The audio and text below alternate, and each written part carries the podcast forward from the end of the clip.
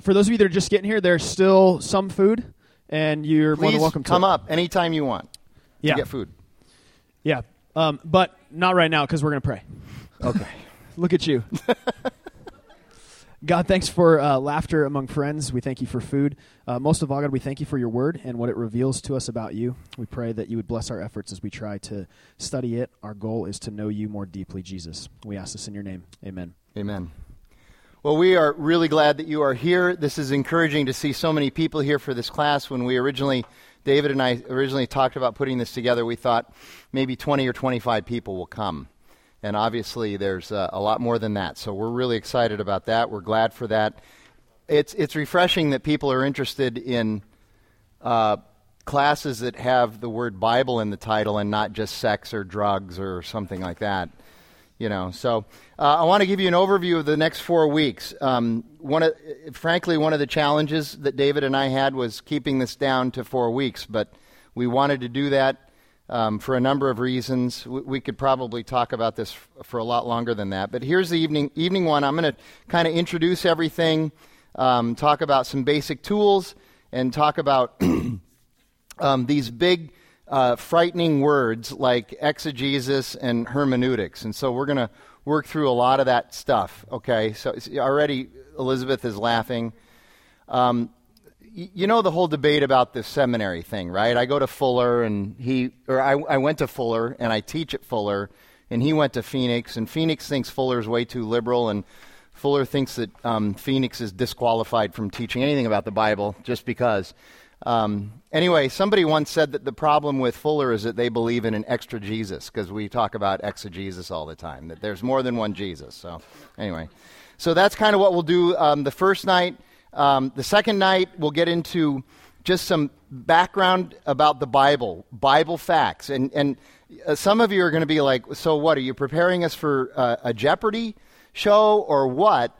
But all of this is going to build on it so that at the end, uh, you, you'll have this fully comprehensive package of understanding uh, how, as a non seminary, non pastor person, you can approach the Bible with great confidence and know exactly what you're talking about. And it's not that difficult.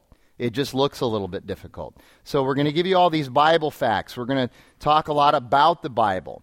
And then um, we're going to talk about the idea that as you approach any text, uh, the, the most basic and most helpful thing you can do is observe the text as you read it, and then interpret the text, and then go back and apply. So observe, and then go back and interpret, and then go back and apply. And we'll talk about what all that means.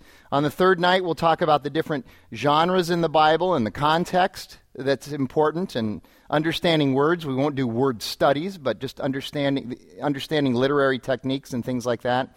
And then we'll actually do a couple of exercises that night probably on the New Testament book of Philippians and the Old Testament book of Amos, where we won't necessarily read Philippians or Amos, but instead we'll do background mater- uh, work on Philippians and Amos that we believe is very, very helpful in, again, approaching a biblical book and understanding how to interpret it and read it for all, of, all that it's worth. The, one of the reasons I'm so passionate about this is that when I first became a Christian, I became a Christian in a context um, uh, of, a, of a very large, very strongly biblically based church um, that unfortunately had the assumption that if you were in their church, you, you knew everything that you needed to know about the Bible.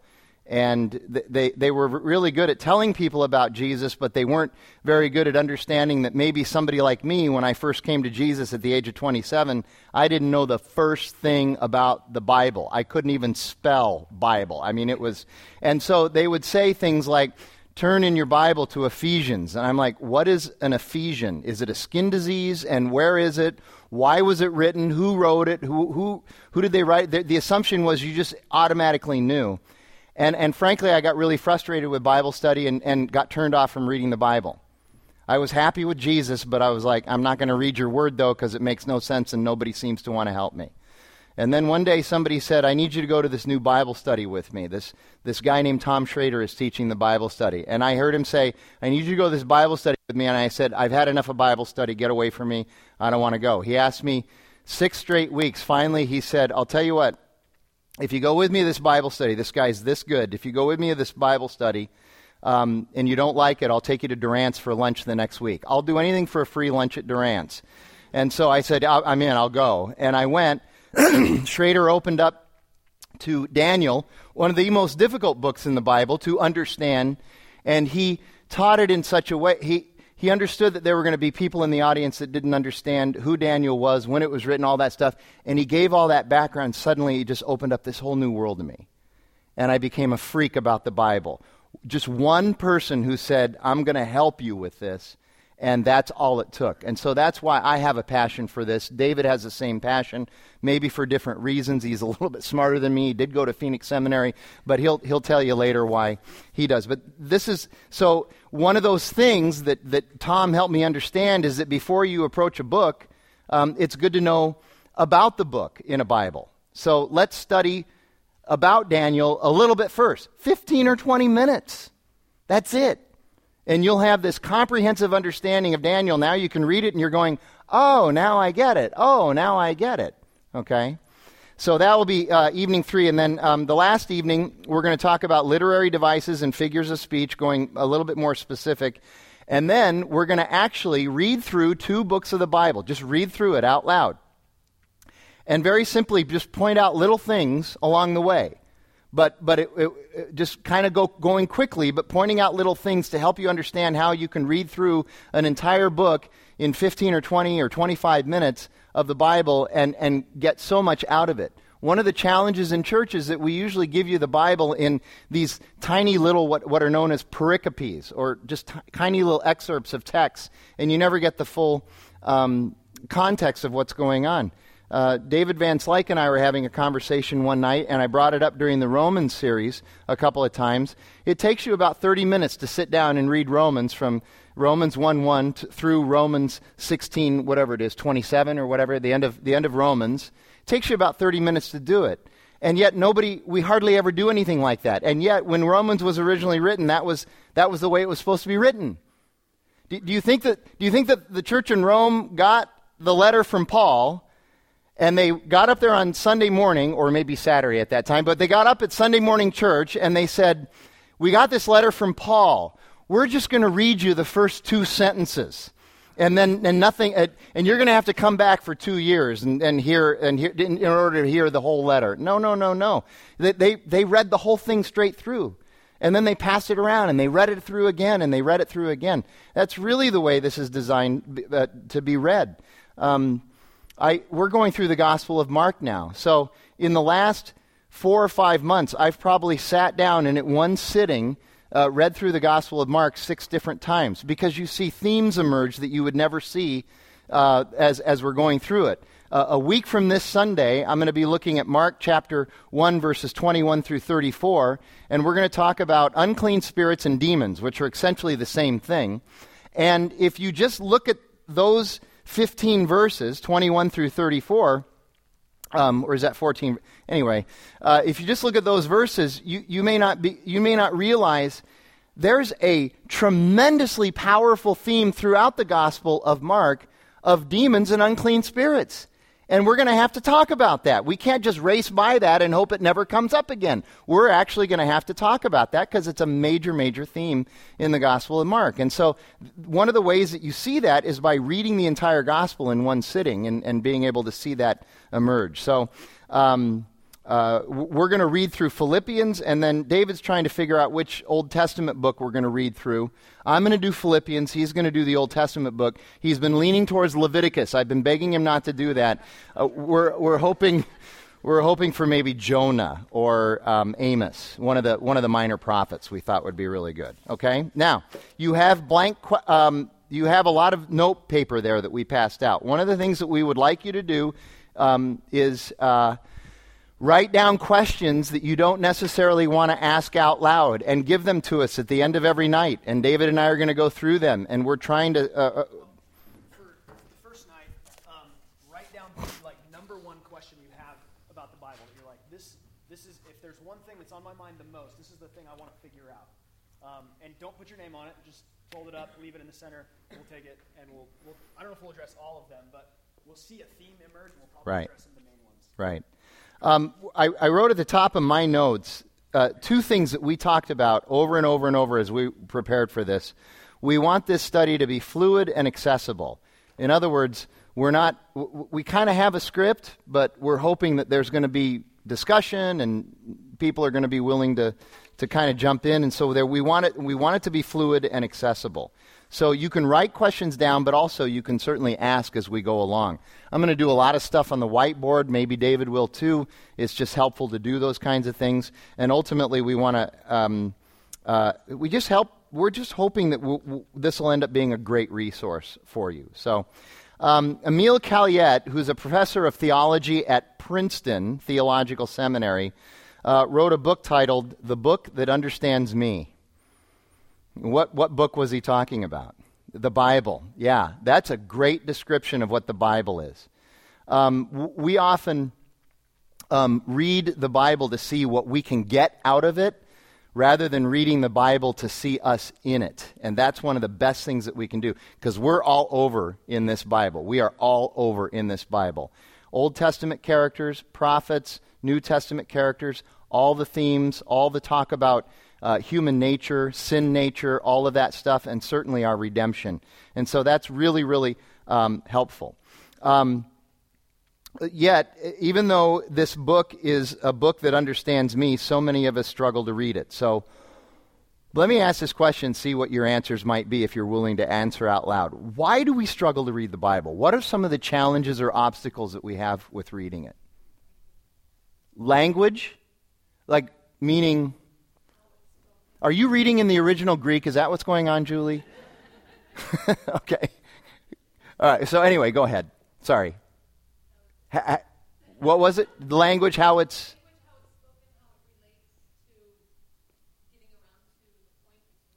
Okay. All right. Gina? Uh, the different translations.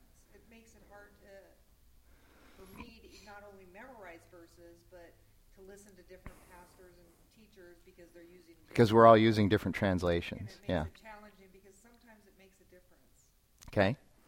What what are other reasons? For me, when you've read it so many times, you don't feel like you know everything, but sometimes it's It becomes rote.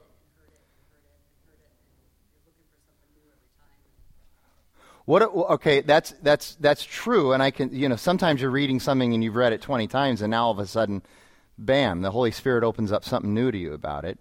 But what about people who uh, struggle to just open it? Uh, they, they've struggled to open it up and just read it and get it and understand. What are some of those struggles? Yeah.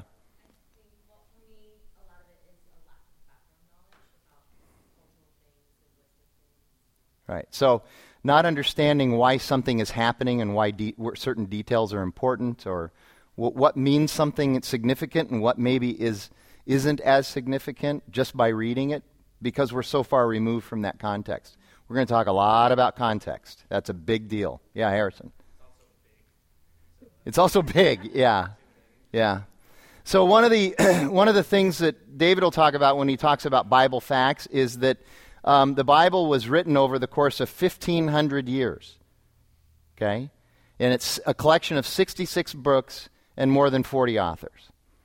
So that's pretty intimidating, isn't it? And and yet it all tells this narrative story of the gospel. And yet, isn't that intimidating, though?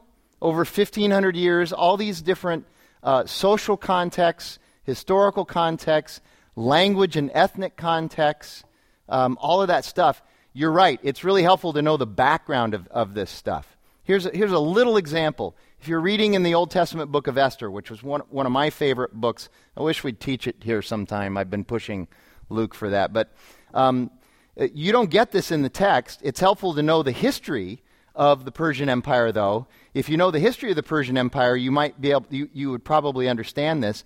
Between the end of chapter 1 and the beginning of chapter 2, four years pass, but there's no indication of that in the biblical text. But we know historically that four years go by between the end of chapter 1 of Esther and the beginning of chapter 2 of Esther, and that's a really important historical detail to know in order to understand the story of Esther and what God is doing in the midst of that story. So, background is really, really important. What else is intimidating? Yes?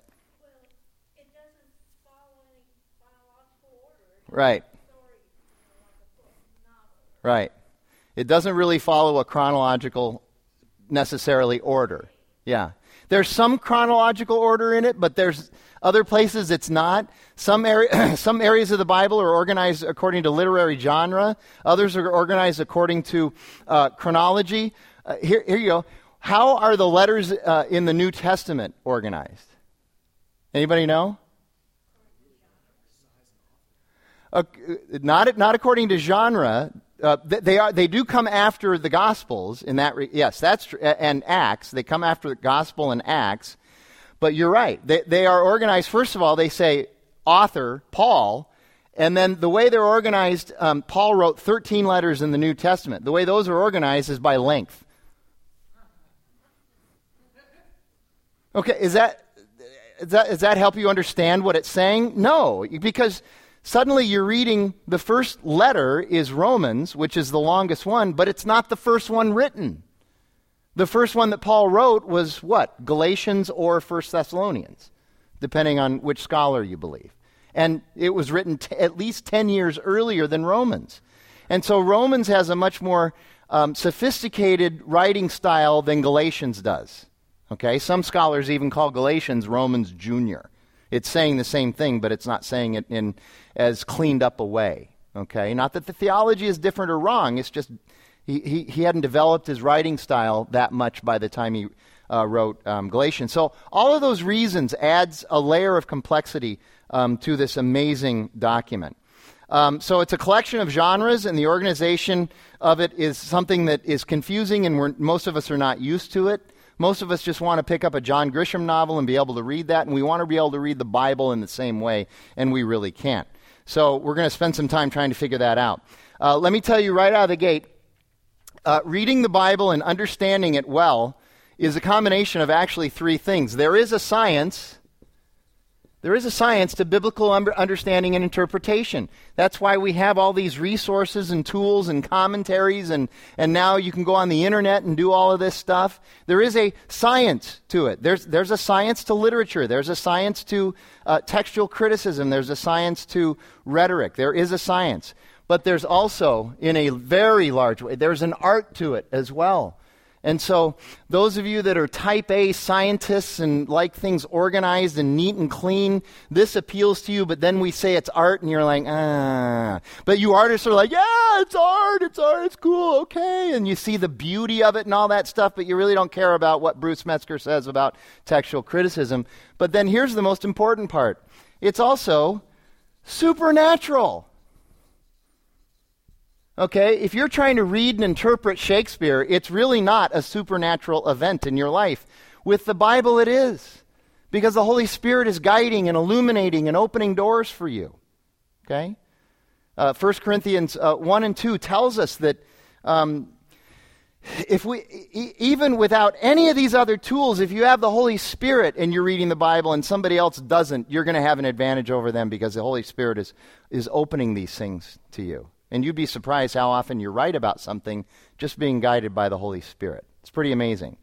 Once I became a Christian and started to understand how the Holy Spirit helped guide me, that was also a big help in my Bible reading as well. So, praying and relying on the Holy Spirit before and during the reading of it. So, that's really important. Um, let me read to you, um, love this, Psalm um, 19. Psalm in the where where'd David go? Psalm in the Old Testament? Is that okay?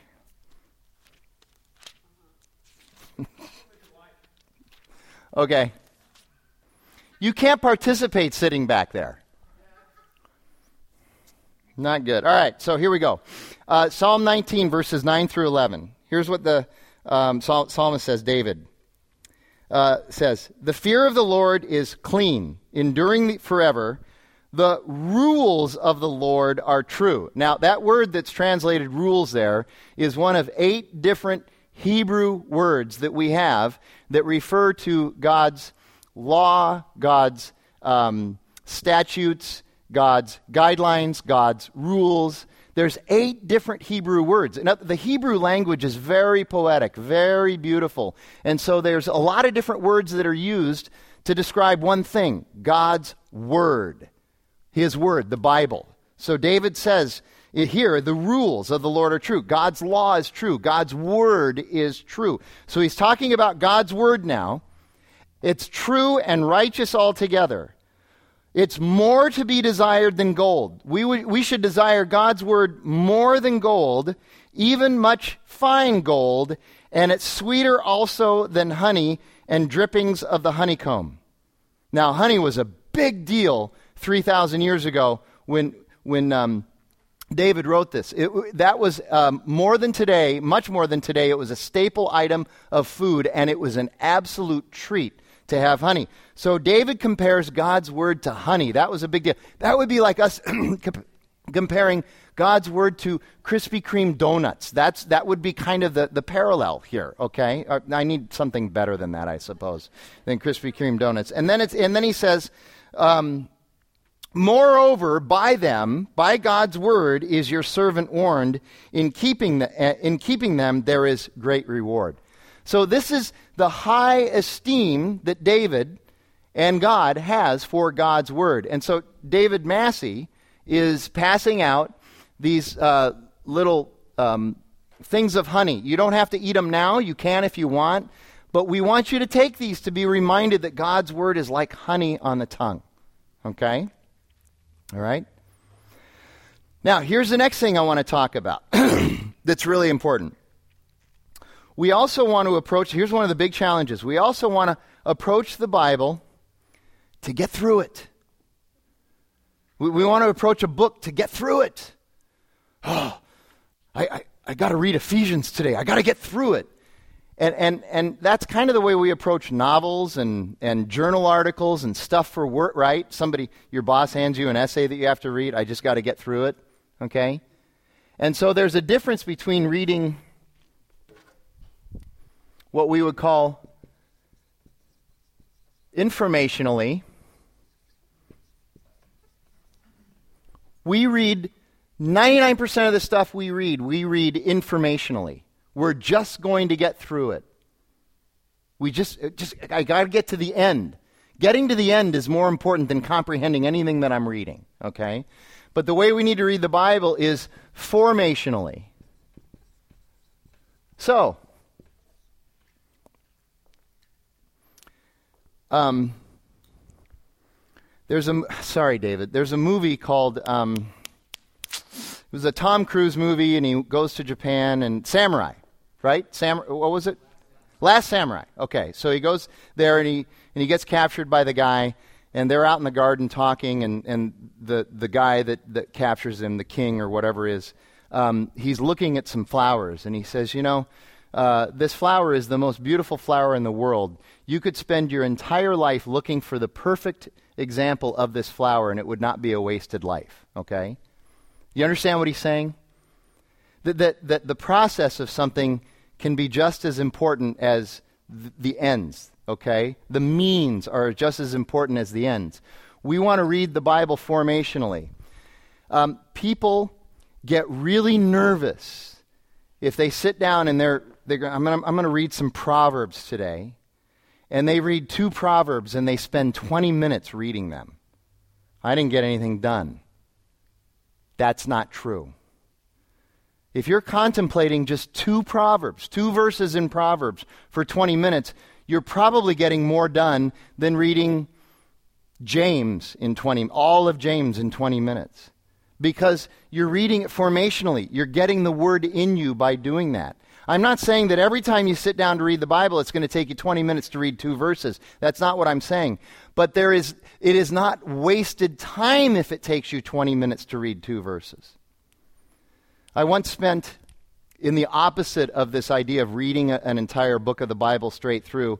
I once, at my last church, I spent eight weeks preaching on two verses Romans 12, 1 and 2. Eight weeks.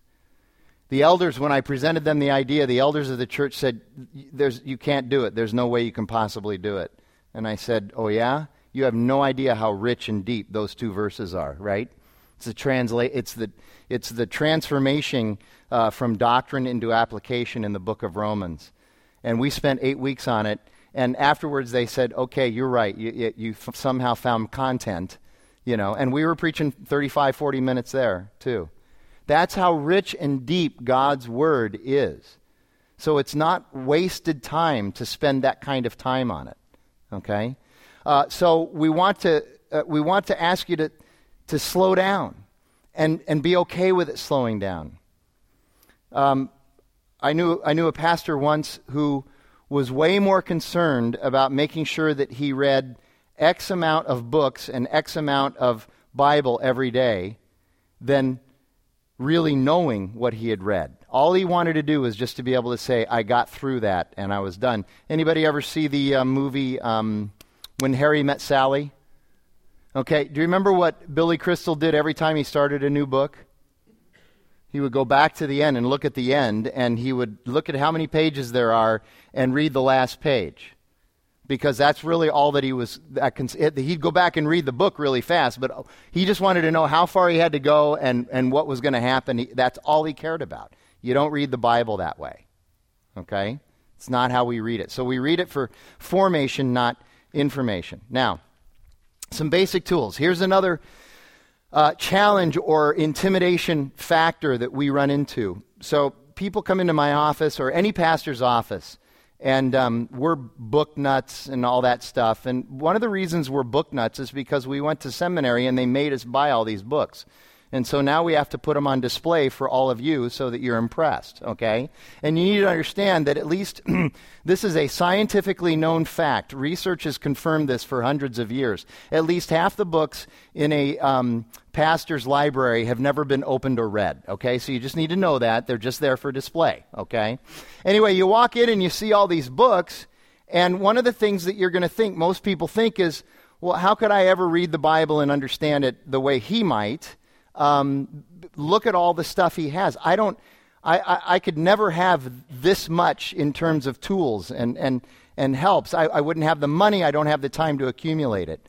Well, that's not true. There's essentially three basic things that you, if you had these three things, you would, and then I'm going to give you three websites too. If you had these three things and these three websites, you've got about 97% of what you really need to be able to actually get up and preach on Sunday morning. I'm serious, okay? So I want to show you a little video. This is a 40 second video from the movie Gran Torino that'll, that'll help you understand, maybe. I don't know. I hope you can hear it. This is my thing. I like to show videos. I'm sorry.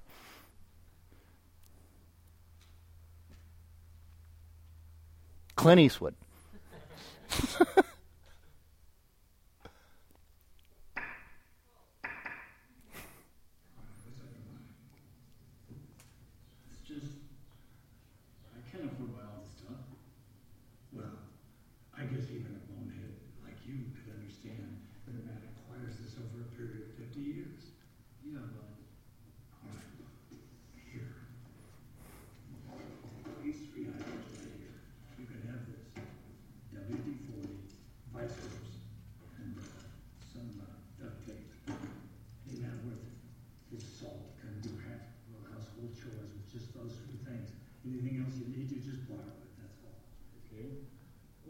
Okay, I love that clip. The, the minute I saw that, the minute I saw that in Gran Torino, the minute I saw that, I thought, that's exactly true about also understanding the Bible. Okay? If you, eh, only it's better with the Bible. If you have WD 40, vice grips, and duct tape, or the equivalent of that in biblical helps, you're going to be able to do 95% of what a pastor does, essentially. And so here are those three things. Here's the first thing a really good study Bible. Okay, now, redemption is an ESV translation church. We'll talk about translation later. But we do the ESV, the English Standard Version. And the English Standard Version is a very good translation, and it has a wonderful edition that is a study. They have three or four different editions of the ESV. Um, the text of the Bible is all the same, but what the Bible does for you is different. The study Bible is terrific. How many, does anybody have an ESV study Bible? Okay. Now, you know, it comes like this in the, the hard copy cover, which is 35 or $40. I have a friend who bought me the leather one, and I know, I happen to know, uh, that was an $80 gift that he gave me. And that leather uh, study Bible is absolutely amazing. Um, it's so wonderful. I'd never use it. I'd, it's like your good china. You know, you don't. I'm kidding. I use it all the time, but um, it, it, it's really terrific. And so I highly recommend this. So this is this is your WD-40. And the reason it's important that it's a study Bible is because in the study Bible you have um, uh, all these um, explanations of what's going on in the Bible and how to use it. First of all, gives you a lot of good history. And then at the beginning of each biblical book, so um, 66 different times in here, there's an essay at the beginning called An Introduction into Genesis, an introduction into uh, Exodus, an introduction into Leviticus, and it gives you all of the background material that says who wrote it, when did they write it, who, do, who are they writing it to? Why did they write it? What was the purpose of writing it? What are the major biblical themes or, or theological themes in the book? And it gives you all of that in a very short, easy to digest, pedestrian essay that anybody in this room could read and understand. And then I, am it, it has maps. I, you know, I, I am fascinated by how few people care about where any of these places are that you're reading about. And the map is fan. Oh, it just opens up a whole new world for you. The maps are awesome. You need the maps, and you should study the maps. I walked through, uh, at PVCC, I walked through um, the book of Acts uh, during a Wednesday night Bible study. Took us um, nine months. We went through the book of Acts, and I had this huge map of all of Paul's missionary journeys up there, and I used that practically every week to point out what was going on and where everybody was, and it just kind of brings it to life, okay? It's the next best thing to actually getting on a plane and going there, okay? Is, is, is doing the map. So uh, that's, that's the first thing is the, um, the ESV study Bible or whatever uh, version of the Bible that you happen to use. I also just have the, this is my preaching Bible, the plain old black leather ESV. No study helps in here at all. It's just the text. Okay? Anyway, so there's your WD 40. Here's the second thing a, a very good one volume commentary on the Bible. Yes, this one is, it's open to Mark, notice. This one is about 1,500 pages. Um, some commentary series, there's 66, or some commentary series, there's 100 books for all of the Bible. Okay, they're very, very detailed. There's also, like this, the New Bible Commentary, edited by, this probably means nothing to most of you, but it would mean a lot to David and I. This was edited by Gordon Wenham, J.A. Motyer, D.A. Carson, and R.T. France. Those guys are like um, the NBA All Stars of biblical interpretation, and they edited this one volume biblical commentary. So you read a verse and you go in here and you look at what they might have to say about it. Not every single verse because it's only one volume, but it's really, really helpful. Jackie has this one volume commentary, and she uses it for her Bible reading, and she finds it very, very helpful. Um, and, and, and it really, this is, so this is, this is your vice grips right here. And it's just one book. That's it. And it's very, very helpful. Um, your study Bible is also going to have commentary on the verses below the text as well. So now suddenly you have two different commentaries on your text from two different sources that you can read and look at, okay? And then the, uh, so we had WD 40, the vice grips, and then the duct tape is this. I love this. Um, New Bible, this company, New Bible, also has a Bible dictionary. Okay, so they have one that I have in my office. It's very good. But I also have this one. This is a one volume Bible dictionary. It's the new illustrated Bible. This one has pictures. This is why I like this one, okay? So I use the one with pictures, but this is um, Nelson's New Illustrated Bible Dictionary. And here you go again. Uh, the three guys that edited this Ronald Youngblood, F.F. Bruce, and R.K. Harrison. I mean, you're talking like Babe Ruth, Hank Aaron, and um, I'd say Barry Bonds, but he's well, well, you know, Harrison used steroids too when he was studying the Bible, didn't he? So anyway, just awesome. And so you can look up now by topic in here and read these essays. And of course, some of the topics, the essays longer than, than others. You know, the, the essay on Paul in here is going to be seven or eight pages, of course. Um, whereas the essay on Jairus is going to be maybe two sentences. Okay? But this, again, really, really helpful. So there are your three there's your vice grips, duct tape, and WD 40. And then I'm going to give you three um, um, websites to go and look at. And these websites are very intuitive, they're easy to figure out. You can click on the word in the English and it'll give you the Greek word. And you're going to go, I don't read Greek. But it'll give it to you transliterated. So you can actually sound it out in English, but then it'll give you all the different um, uh, definitions of the word. And it's, again, it's very, very helpful. It'll, it'll parse it for you if it's, a, if it's a verb. Here you go. A lot of people talk about Logos software, Logos biblical software, right? How much is Logos biblical software? $600. Okay, $600. On these three websites, you can do 95% of what Logos will do for $600. And you get the websites for free. Okay, so anyway, here are the websites.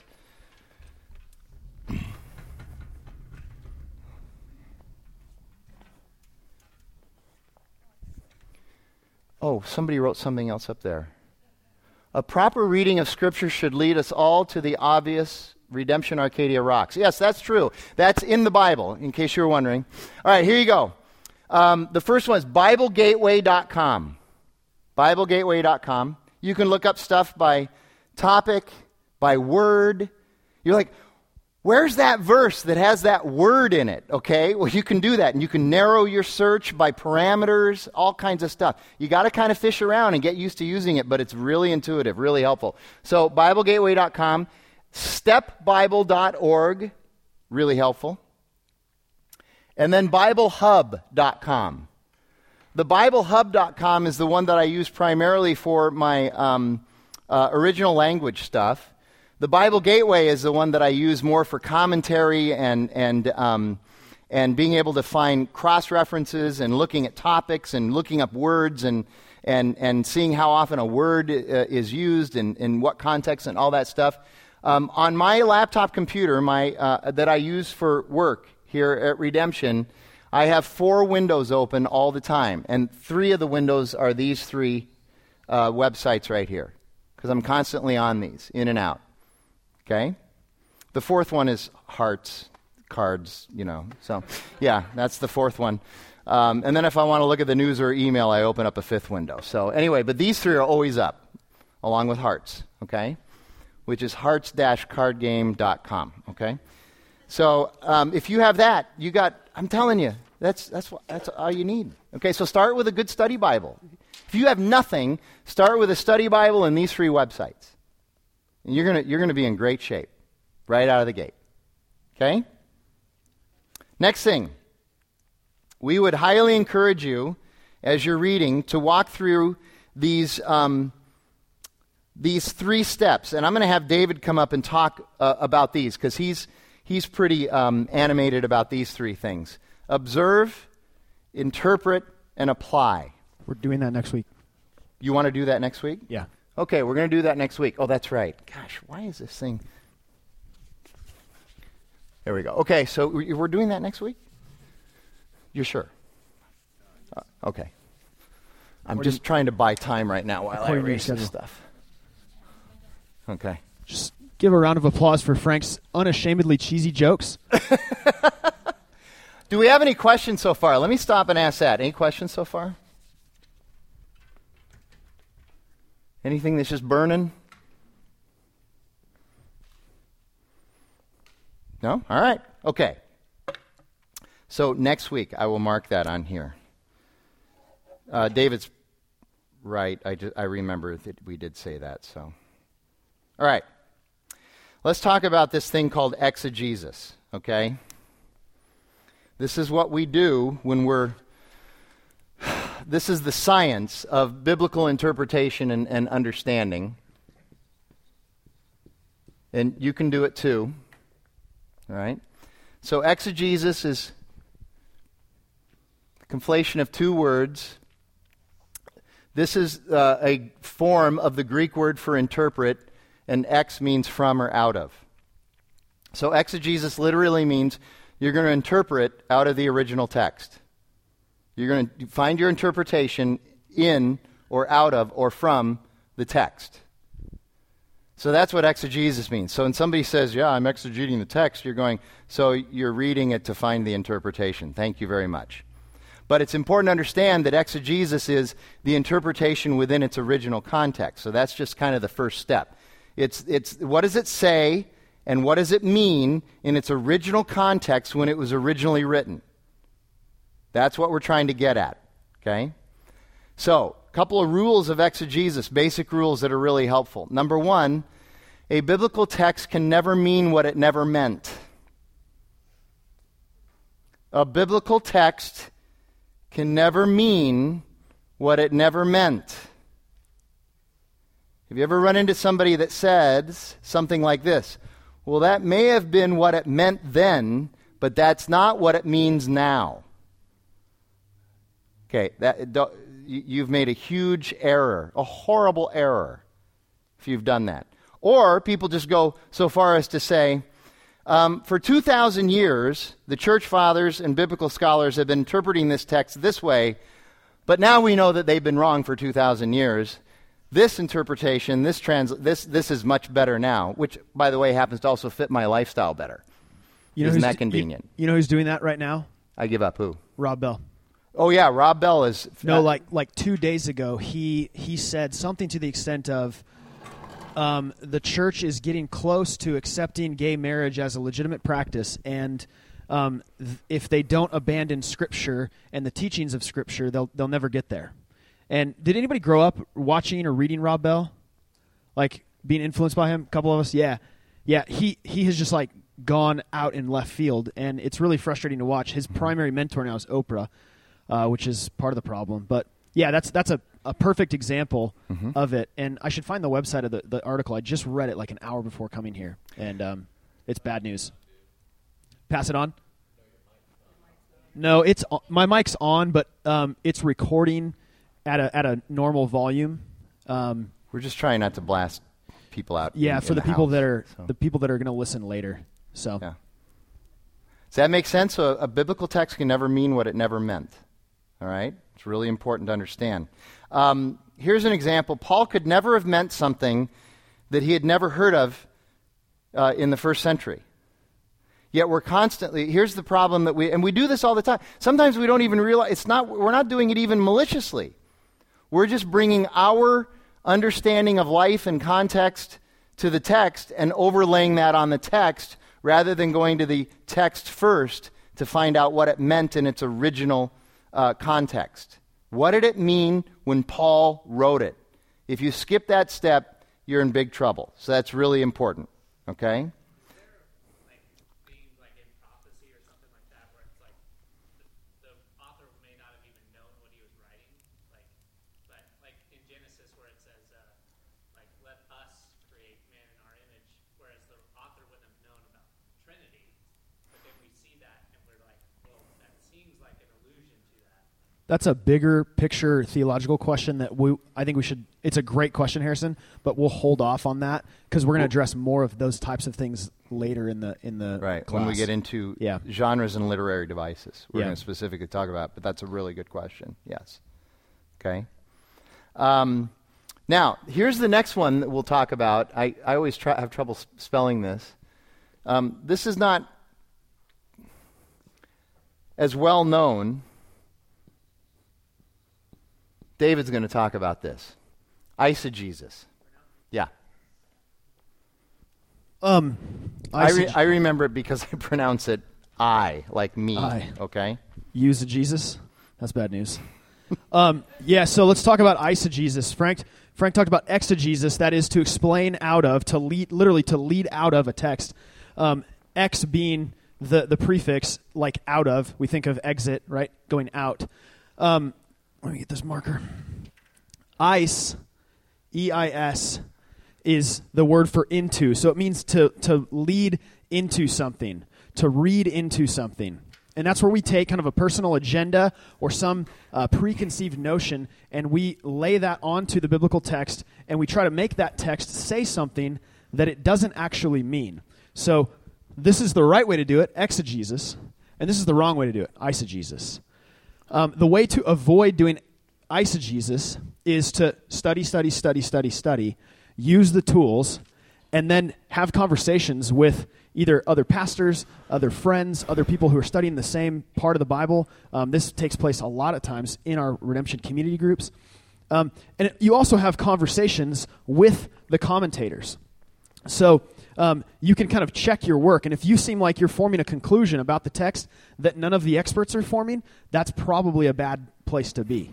Um, and the, the reason that these are so reliable, and like the ESV Study Bible, is because this isn't just one guy's Bible commentary. This isn't just, and I'm, I, I normally really like uh, this example I'm about to name, but this isn't just John MacArthur's study Bible.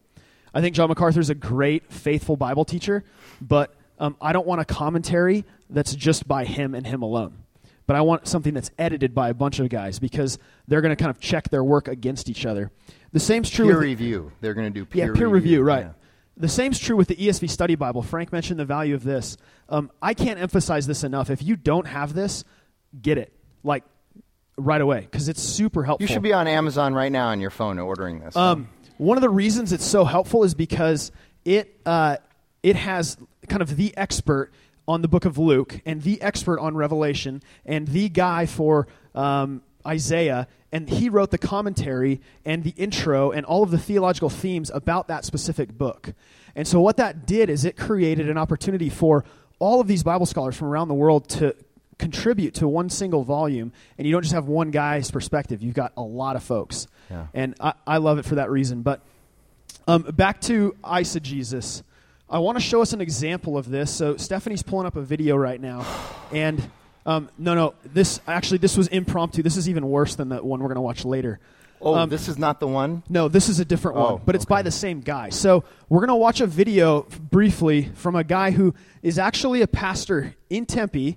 Um, he's out of his mind, and and I think he's a wicked heretic. Okay, what he's about to say. Total eisegesis freak, though. Yeah, yeah. This is the worst example of eisegesis, where he takes an idea and he reads it into a biblical text. And what we're going to watch is really, I need to just warn you, it's really, really offensive. Um, he, as you can see, the title, AIDS, the Judgment of God. Uh, he says some really hurtful things in here that'll make the hair on the back of your neck stand up. And so please don't feel like we're endorsing this at all. This is an example of how not to read the scriptures. Um, and we're going to watch about five minutes and we're going to talk about it. And if you're offended by either of these other two videos that we're going to show by this Steven Anderson guy, You can blame um, me. It's David um, Massey at redemptionaz.com. Okay, so Uh, turned over to vile and wicked afflictions. And the, w- the reason I've chosen this subject for tonight is because everywhere I go this week, it is being made known unto me that tomorrow is World AIDS Day. And, you know, every time I sign on to the internet, for some reason,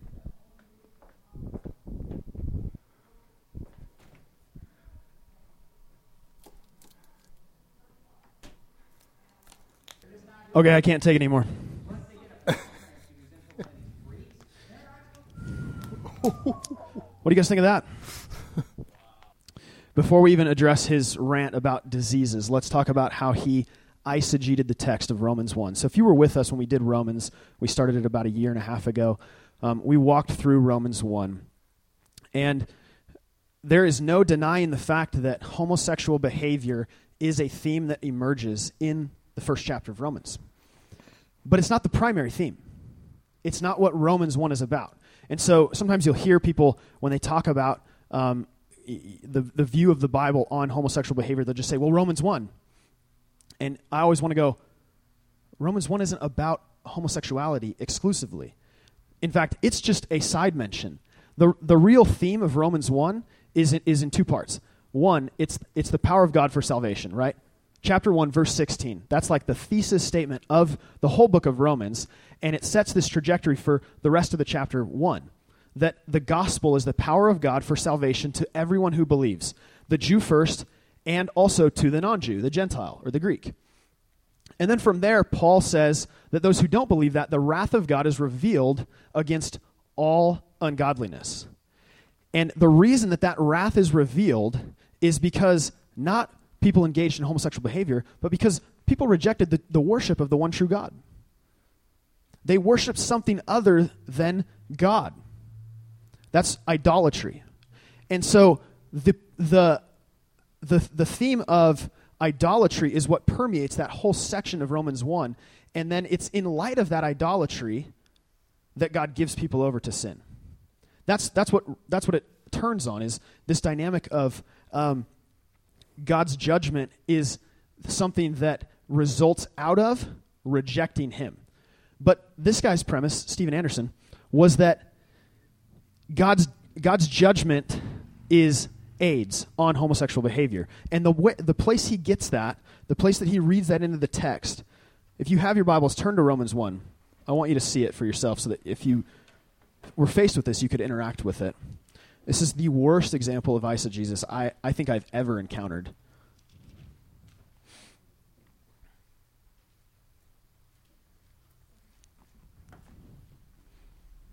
So it's verses 26 and 27, which was the, the two verses he emphasized the most. For this reason, God gave them up to dishonorable passions, for their women exchanged natural relations for those that are contrary to nature. And men likewise gave up natural relations with women and were consumed with passion for one another, men committing shameless acts with men and receiving in themselves the due penalty for their error. And then f- what he does is he says the due penalty for their error is AIDS. Okay, what, what's the problem with that interpretation, guys? There, there wasn't AIDS at that time. Yeah. And, and it doesn't say it. So why would you say this is about AIDS when it doesn't say AIDS? Like, that's just a simple rule of interpreting the Bible. A text cannot mean what it never meant. Yeah. To, to your point, sir, what's your name? Dell. Dell, thanks. Yeah. Paul didn't know what AIDS was in the first century. So to say this is about AIDS is to take your preconceived notion and to force it onto the text. This is a classic eisegesis right here. He makes it worse, though, by then appealing to a text out of Deuteronomy 28, demonstrating his further ignorance of the scriptures. And he says that these due penalties for their error, diseases, AIDS, comes from the promise in Deuteronomy 28 that God's going to punish people with diseases. So, um, his his first mistake was eisegesis. Well, really, his first mistake was using the King James only. But um, his second mistake was eisegesis. His third mistake was then um, ripping Deuteronomy 28 out of its context. And we'll talk about context more in the next couple weeks. But um, he goes to Deuteronomy 28 and he reads this list of curses that are going to fall on the people who disobey the Lord. Um, what's the problem with going to Deuteronomy 28 to support your notion that these are somehow the diseases in Romans 1? Who is, who is Deuteronomy 28 written to? Not Pharaoh. Israel. Was it written to us, 21st century Americans? No. Absolutely not. Now, does that mean Deuteronomy doesn't apply, or we don't we don't believe it's God's word, or it's unimportant? No, no, no, no, none of that. Um, but there are several uh, hermeneutical steps, interpretive steps that we have to take to understand Deuteronomy first in its original context, and then maybe how that applies to us now. The the reality is the curses come if the people of God in ancient Israel don't trust that one true God and then they're not going to one and it's related and he, he read it in his text. It blew me away that he didn't see this. It's, it's related to them also not inheriting the land. That has nothing to do with us right? The land is the, the, the, the plot of israel that they were to inherit was part of this punishment and their disobedience would also result in some cases diseases but he just sees, oh, well, the Lord gives diseases, so this must somehow be connected to Romans 1, and I'm just going to mash these two together. This is the worst example of biblical interpretation I've ever seen. Um, unfortunately, it's not laughable. It's disgusting, it's rude, um, and it makes Christians look like idiots. My, my hope, Frank's hope, is that you guys would read the Bible faithfully and not look like And that. So how many how many people in that service do you think actually said, "Oh, Oh yeah, they were going. That's I- that's right on. Yeah. I need to be saved"? so do you, do you want to watch? Does that make sense? yeah. No, I'm not ready for that next one yet. Okay. Let's. T- how much time we got? 30 minutes. How much time you got for for your stuff? Well, let me check. Where's my stuff? Oh, this is yours. Um, I was going to talk about hermeneutics, and then we're going to do the examples of bad hermeneutics. Oh, okay. Perfect. So that's next. Good. Okay? So that's eisegesis. I have a story about eisegesis too, by the way. It'll take about 30 minutes, so that's perfect. Um, no, I, I know. I'm kidding. I'm kidding. Yeah, we know. Okay. Um, When I first started dating Jackie, and I was still not a Christian, but we were going to church together, we would go to church together, and then we'd come home, and I would watch football, um, which I really don't do that much anymore, but I would watch the NFL. And this was back when that guy with the colorful afro hair, uh, some of you are old enough to remember this guy. He would go to these games and he would buy these tickets and he'd hold up a sign in the stands that said what? John 3:16. And so I, I never cared before I started dating Jackie, but then I asked Jackie, I saw him in the stands at a Pittsburgh game. I said, "Why does this guy hold up this sign that says John 3:16?" And Jackie says, "Well, he's hoping that somebody will go, "Oh, I wonder what that is." Go get their Bible and they'll read John 3:16, "For God so loved the world that he gave his only son that whoever would believe in him would uh, not perish but have everlasting life, and maybe they would come to know Jesus and be saved." I go, no, that's not it. That can't be it because he's at a football game. There's no way that he's thinking that he's going to tell somebody about Jesus at a football game. This has to have something to do with football. And so I went and got my Bible out and I read the, the, the verse over and over and over and over again. Finally, I realized, I, I, I came back to her and I said, I said, no, no, no, no, it's not about salvation in Jesus. Here's what they're saying. Look, it says that if you have faith, it, you will never perish but have everlasting life. Here's what he's saying. He's a Pittsburgh Steelers fan, and I was dead serious. He's a Pittsburgh Steelers fan, and if he has faith in his team, they will never perish throughout the playoffs, but they will have everlasting life all the way to the Super Bowl, and they will win the Super Bowl. So he's saying, I have faith in the Pittsburgh Steelers that they can win the Super Bowl. That's what he's saying. Do you remember that, Jackie? Yeah, very clearly. Uh, okay. Now, Now, is that not the worst case of eisegesis ever? It's pretty bad. That's eisege- That's another example of eisegesis. Okay, and I just remembered that tonight. So, anyway, um, then there's hermeneutics. Now, so we have uh, interpretation from or out of the, the original text in its original context. Then we have hermeneutics, which is keeping the integrity of the original meaning then we bridge that gap to where we're living today and we're trying to apply it to our lives today. That's the art of hermeneutics, the art and the science of hermeneutics. Okay? Yes, Julie. Hermeneutics. Gosh, that, we, some of these things don't work that well. Spell it for me, David. H E E U T I C S. Hermeneutics. Okay? You. Hermeneutics. Okay? All right? Now, uh, here's one of the things we need to remember about God.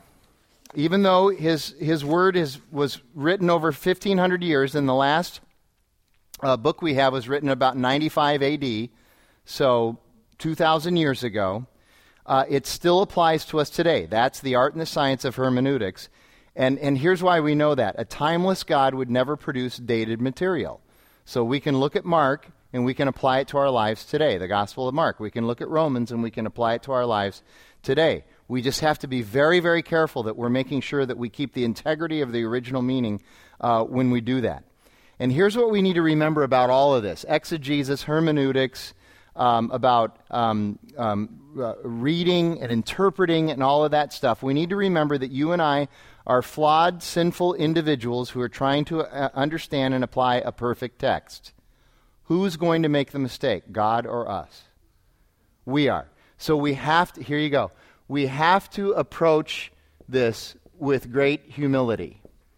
And I would say, if there's anything we should get out of Steven Anderson's videos, which, by the way, you can go on and watch a lot of them. He's, he videos all of his, and his, and his church is about 20 people. So that's interesting that he's all over YouTube and he's got a church of about 20 people.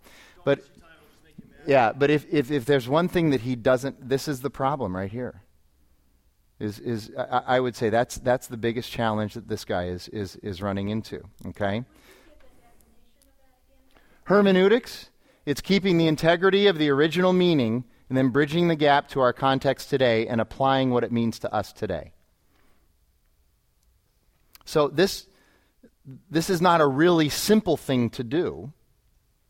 Anybody can do it, but it's going to take more time than it does to read a fiction novel. You're going to have to work at it a little bit.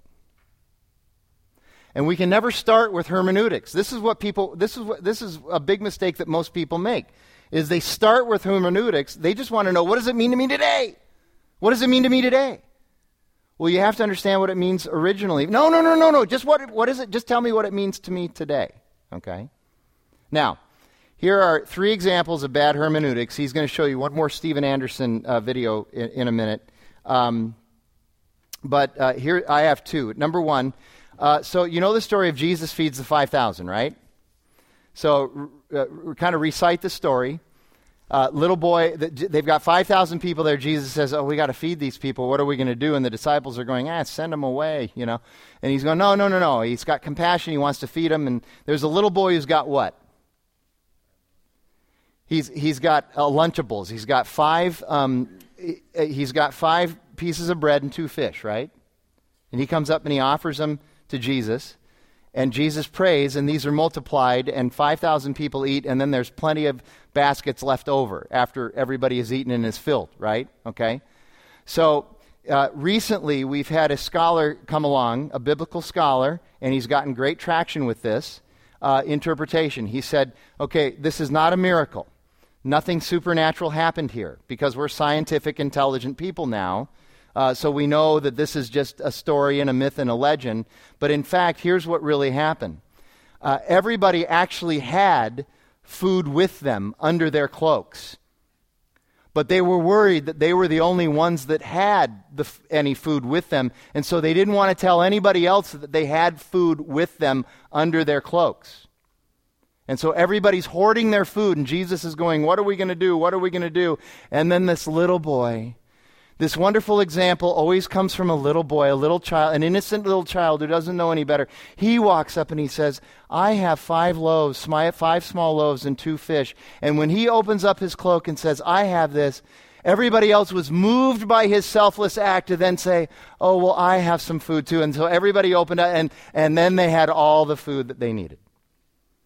And this interpretation has gotten traction and is being taught as truth in lots and lots of Bibles. I, am sorry, lots and lots of churches. Okay? That's really bad hermeneutics. And the reason is because they're not going back to the original. They're saying, we're smart scientific people. We have to figure out how to get all this supernatural miracle stuff out of the Bible. Okay?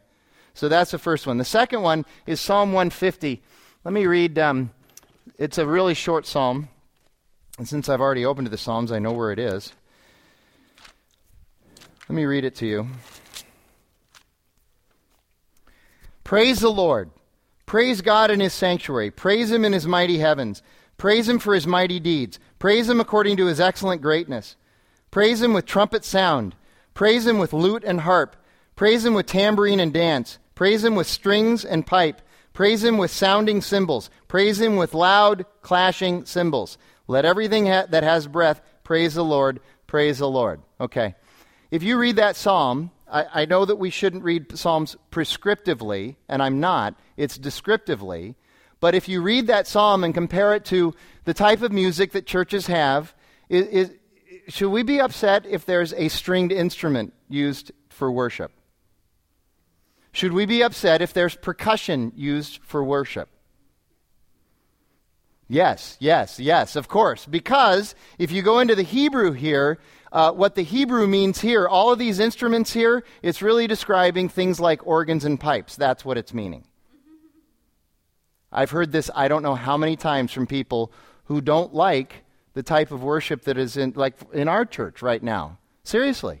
They say, I, I say, well, what, what do we do with Psalm 150 that says that we can have percussion and strings and things like zithers and lyres and all of those things. A lyre is not like a, a um, yeah, it's an instrument. Yeah. Okay. So w- what do you do with that? And and what they do is they say they take their preference and they inflict it on their hum- their hermeneutic is a hermeneutic of preference. You ever heard that before? Hermeneutic of preference. Okay, that's what's going on there. Uh, David, you got you're going to show this other um, video now. So we're going to watch another video from that same pastor from many, many years prior, and it's not, it's not as bad. Uh, it's actually really funny. And you Are won't. you kidding me? This might be offensive to some people. I think it's hilarious. And it's not as offensive. Uh, It is offensive, but it's not nearly as bad as that other one we watched. David Massey at redemptionaz.com. Um, this was shown to me my first year in Bible college, and my professor said this is how to not interpret the Bible. And so, um, yeah, Stephanie, will you will you show that for us? David, we got 20 minutes, and I want about 10 of that. So, okay. Okay. All right. I was reading my Bible this week, and I kept seeing this phrase jump out at me in the Bible. And you're not going to like this. It's because the editors of the NIV piece it down. It's the editors of the New King James, they don't piece it down. I'm going to tell you something. I'm not going to piece it down. I don't care if it's Germany. I'm going to Germany in about a month. You better know I'm going to stand up there. All right, all right. Okay, it was a little bit funny. Yeah. So I've seen that video a hundred times. I never don't laugh at it. I laugh at that every single time. It never gets old. Um, wow. All right. So l- let me just say this. He did one thing right. He asked one question. What does it mean? That's the question we want to ask of the biblical text when we're studying. What does this mean? Problem is, the conclusion he found was totally wrong. So um, I just want to read one of the. He mentioned that it appears six times in the Old Testament. I'm going to read it once out of the ESV, which uses not the phrase "pisseth against the wall," but men. Um, when he began to reign, as soon as he had seated himself on his throne, he struck down all the house of Baasha. He did not leave him a single man of his relatives or his friends. All right, so he took this this Hebrew phrase um, to describe men, which he, the King James version does translate it more literally than the ESV or the NIV does. It literally says the the one who pees against the wall. That is the Hebrew phrase, um, but it's it's meant to be a description of men. That's all it is. There's no like here's a prescription for how men should behave. It's just a description of men, distinguished from women, and God's judgment falling on the men of, of that of that group.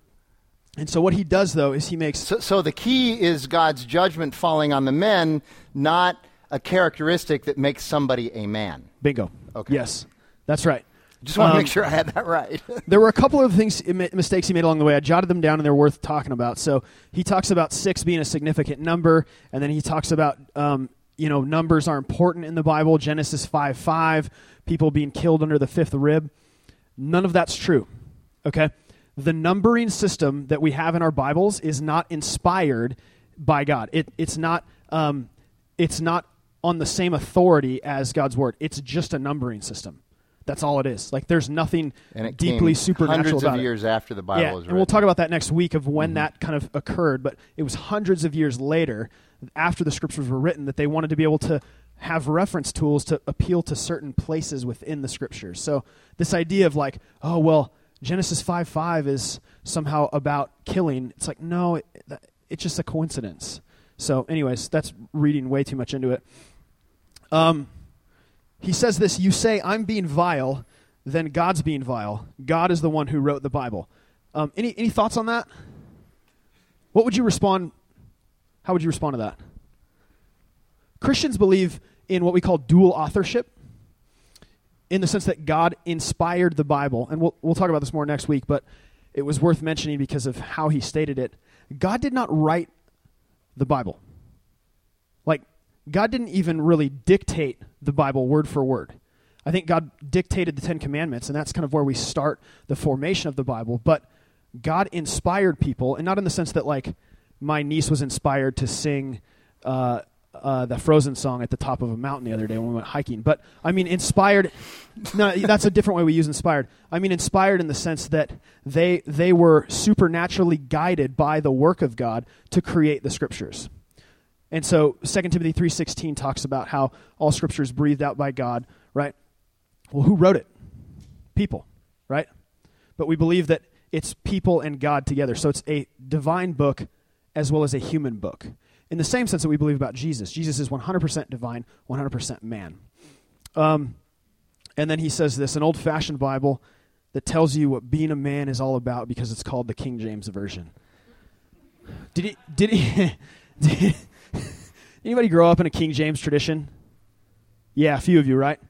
Um, the King James Bible is not an awful Bible, but it's based on some of the later manuscripts. And the, the, the better translations, and we're going to talk about this next week, but an ESV, an NIV, an NASB, they're based on more of the earlier manuscripts. And so um, saying that the King James Bible is the best is, is kind of historically foolish and academically a little shallow. Um, but the, the main point is That was charitable. he, yeah, Seriously, David, that was charitable. he made a mountain out of a molehill. This one phrase, men, or as he, you know, characterized it, males. Um, that one phrase was just meant to, to, to convey that, men, not to talk about what true manhood was. And so that's a classic example of how not to interpret the scriptures. Yeah. Um, do you have more? No, Okay. You not don't? on that. Oh, okay. Then I'm done. So Okay. yeah. So, uh, a couple things that I, I want to f- wrap up with because we've got about, what, 10 minutes? Yeah, about just a little less than 10 minutes. Um, and say, again, I want to I wanna reiterate that um, this is an entire package. Uh, some of you are like, okay, it seemed a little fragmented. Well, if you only take this course that we're doing in, in um, each of the nights and never, and never see it as a total package, it will seem fragmented. All of this is building. We're building towards something. And by the time we get to that, um, those, some of those exercises, you're going to see how all of this comes together. So I would just encourage you with that. Uh, even in the midst of that, though, I know, I know we probably hit on some things tonight that were brand new to a lot of people. Um, especially this whole idea of how um, you don't need to have a, a, a library full of books to be able to, to, to do this biblical uh, interpretation and Frank, understanding. one more, Yeah. actually, real quick, one more word about that before I forget. Um, I brought a couple of books as well for for tools in your toolbox. Um, these are books on hermeneutics. So, will you hold that one up? Yeah. This is called Grasping God's Word. It's a book on just how to interpret the Bible, and it gives you kind of step by step tools. Um, I like this. I used this in college. I found it really helpful. Um, this book also is really what we named this class after How to Read the Bible for All It's Worth. This is Um, a phenomenal book. this is a great- so easy to so read. easy to read, super accessible. I I, um, I teach at Grand Canyon University. I teach biblical interpretation, and so this is one of my textbooks. Um, my dad had asked me for one of my textbooks for Christmas because he wanted to read it. He's not a huge reader. Um, he was a firefighter for years, and so not really. He, he's a work with his hands guy, not a reader. And so I said, this is like the book on biblical interpretation for. Um, for, for lay level readers. It's very accessible, very readable, easy to understand. So if you want to get a hold of either of these, you can come write them down. You can take a picture of them. I like them a lot, and they're they're helpful. They're different than what Frank showed. These commentaries are more like resources. So Frank doesn't read this from cover to cover, or maybe you do. It looks like you might. I don't know. Um, so those are resources that you use. These are more like read these, and you'll have a really helpful toolbox. So sorry, I just I knew Okay, I'd forget no, that's good. Uh, one other thing, and this is completely uh, off topic, but I thought I'd bring it up anyway because I just got these today. Uh, Do you guys see this? This is uh, the Gospel according to Mark.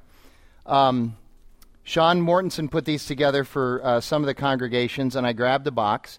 And so you guys are the first ones to have an opportunity. uh, I know we're two, two sermons into Mark, but what this is, is this, this handy little book that has the ESV uh, complete uh, book of Mark in here, on here, and then over here is lined notebook paper for you to take notes.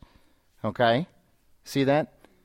So uh, if you're going to go through Mark with us, this would be a really helpful little tool to bring uh, on Sunday morning uh, with you.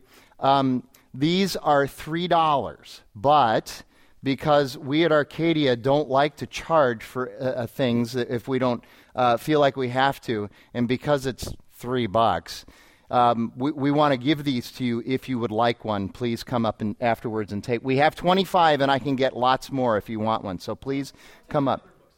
Yeah, leave leave our other books, but um, um, if, if uh, the reason I mentioned that they're three dollars is if you go to the other congregations, they might say, "Hey, why are you taking that? It's three dollars." Okay, but we we like to give this kind of stuff away.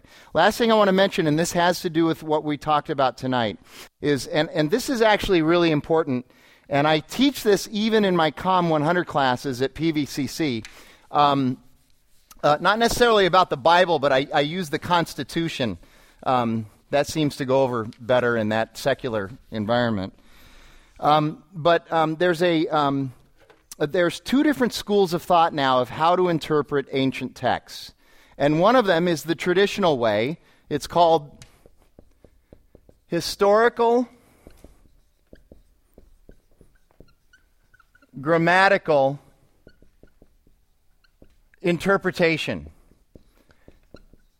This is what we've been talking about all night tonight exegesis and hermeneutics. Another way of saying it is historical grammatical interpretation. We want to go back and figure out in its original context what the author intended, what the author meant when they originally wrote this, um, uh, this text.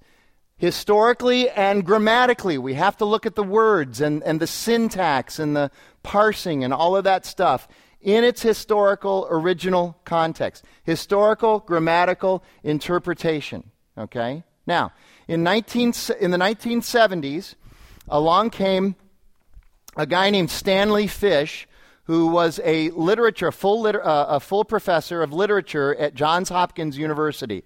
Has anybody ever heard of Stanley Fish? Anybody in here ever heard of Stanley Fish? Okay. So um, he became very famous over the years. He had a nice 30 or 40 year career at Johns Hopkins University teaching literature there. Uh, he became very famous uh, for something that he developed called, I wish I had that other marker because it's so much darker. Anyway, called reader response theory. Has anybody ever heard of reader response theory and what it is? What it, what it is? Okay, so Fish was. Uh, I've read all of his articles that he wrote in the 70s and 80s as he developed this. He didn't use the term reader response theory as, as, a, as, a, as a title of his theory for at least 10 years, but he kept talking about how um, a, text, a text has no authority from the author. It has no authorial intent because there's no way that it's possible that you and I can go back in time and understand what somebody meant when they originally wrote something. You can even go to the author if he's still alive and talk to him, and you still can't really even get to what he. So let's just forget about what uh, uh, trying to figure out what they meant when they originally wrote it. There is no such thing as that. He used to say this all the time. There's no text in my class. There's only the reader. And so, reader response theory is you interpret the text based on what it means to you. Now, that's a really basic and, and sort of um, deconstructed view of what it is. I could talk to you about interpretive communities and all these other things, but essentially that's what it is. Read the text, and what it means to you, that's what it means. Okay, when you read an author, when you read Shakespeare, don't think about what Shakespeare was thinking when he wrote it. Find your voice and think about what you're thinking as you read it. That's what it means to you. And now we have all over the place, we even have seminaries teaching that this is a good way to now interpret the Bible. Okay? Now, lest you think that this isn't really that important, other than maybe to uh, biblical interpretation, uh, let me tell you something. It's really, really important. What, what, what do we do every four years politically? We elect a new president. What's one of the jobs of, the, uh, what's one of the things that a, a, president might get to do if they've been elected to either four or eight years? They might get to do this depending on somebody dying or retiring. Appoint a Supreme Court justice or two, correct? What is the job of the Supreme Court? To interpret the Constitution in light of case law that's brought to them, right? Okay? Now, there are a lot of, you've heard of people who vote, um, they're one issue voters, right? What's, what's the candidate's stance on abortion? That's what I'm going to vote for. What's the candidate's uh, stance on gun control? I'm going to, Second Amendment, I'm going to vote for that. What's the candidate's uh, stance on the type of Supreme Court justices they're going to appoint? A lot of people uh, vote based on that, okay? Why is this important? Because generally speaking, um, Democratic presidents appoint Supreme Court justices that interpret the Constitution based on this. The Constitution is a living, fluid document. We can never really know what the original authors intended by it. Instead, we have to interpret it based on what, what we know today in our context. That's the only way we can interpret the Constitution. Or you have pe- that would be like Ginsburg and Breyer, okay? Or you have people, uh, and, and in the political world, they call this by a different name. Anybody know that name? If you interpret this way, the Constitution this way, you're a strict constructionist. Have you heard that term? You're a strict constructionist if you interpret it this way, okay? So this would be Clarence Thomas and Anthony, I can never say his last name, Scalili, Scott, yeah, the, Anthony S, okay? So that would be them, all right? And, and again, these are, ve- these are generalizations, but that's what's happening. And the point I want to make here is that this is also going on in the world of biblical interpretation. And you have to be aware of this when somebody comes along and says, Oh, the Bible doesn't mean that. I don't know what you're talking about. Here's what it means to me. And, and, and, and, and I'm going to be very careful here that I don't want to, I, I don't want to offend anybody, but I, I got to mention this. It's one of the reasons why I've never been really excited by those Bible studies where people, we're just going to get together and talk about what the Bible means, what this passage means to me. Some people describe that as shared ignorance. Okay? So I would, I would prefer going to a Bible study where people are actually preparing and trying to understand what it meant in its original context. So, if there was one overarching theme that we are trying to get through to you tonight, it's this.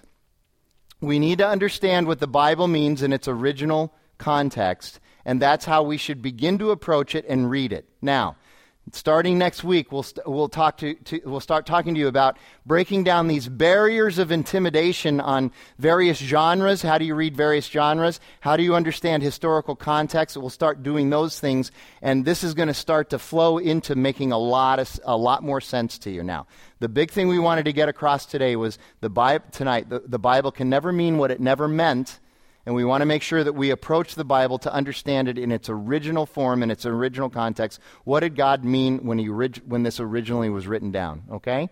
Anything you want to add before we go?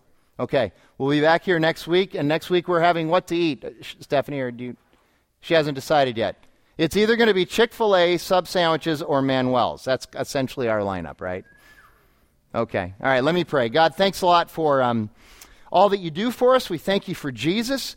We thank you for your word and its truth, and we pray that we'd be able to come to it humbly and that we would uh, uh, approach it um, in such a way that we would ask uh, what it means in its original context and what you meant when it was first written down.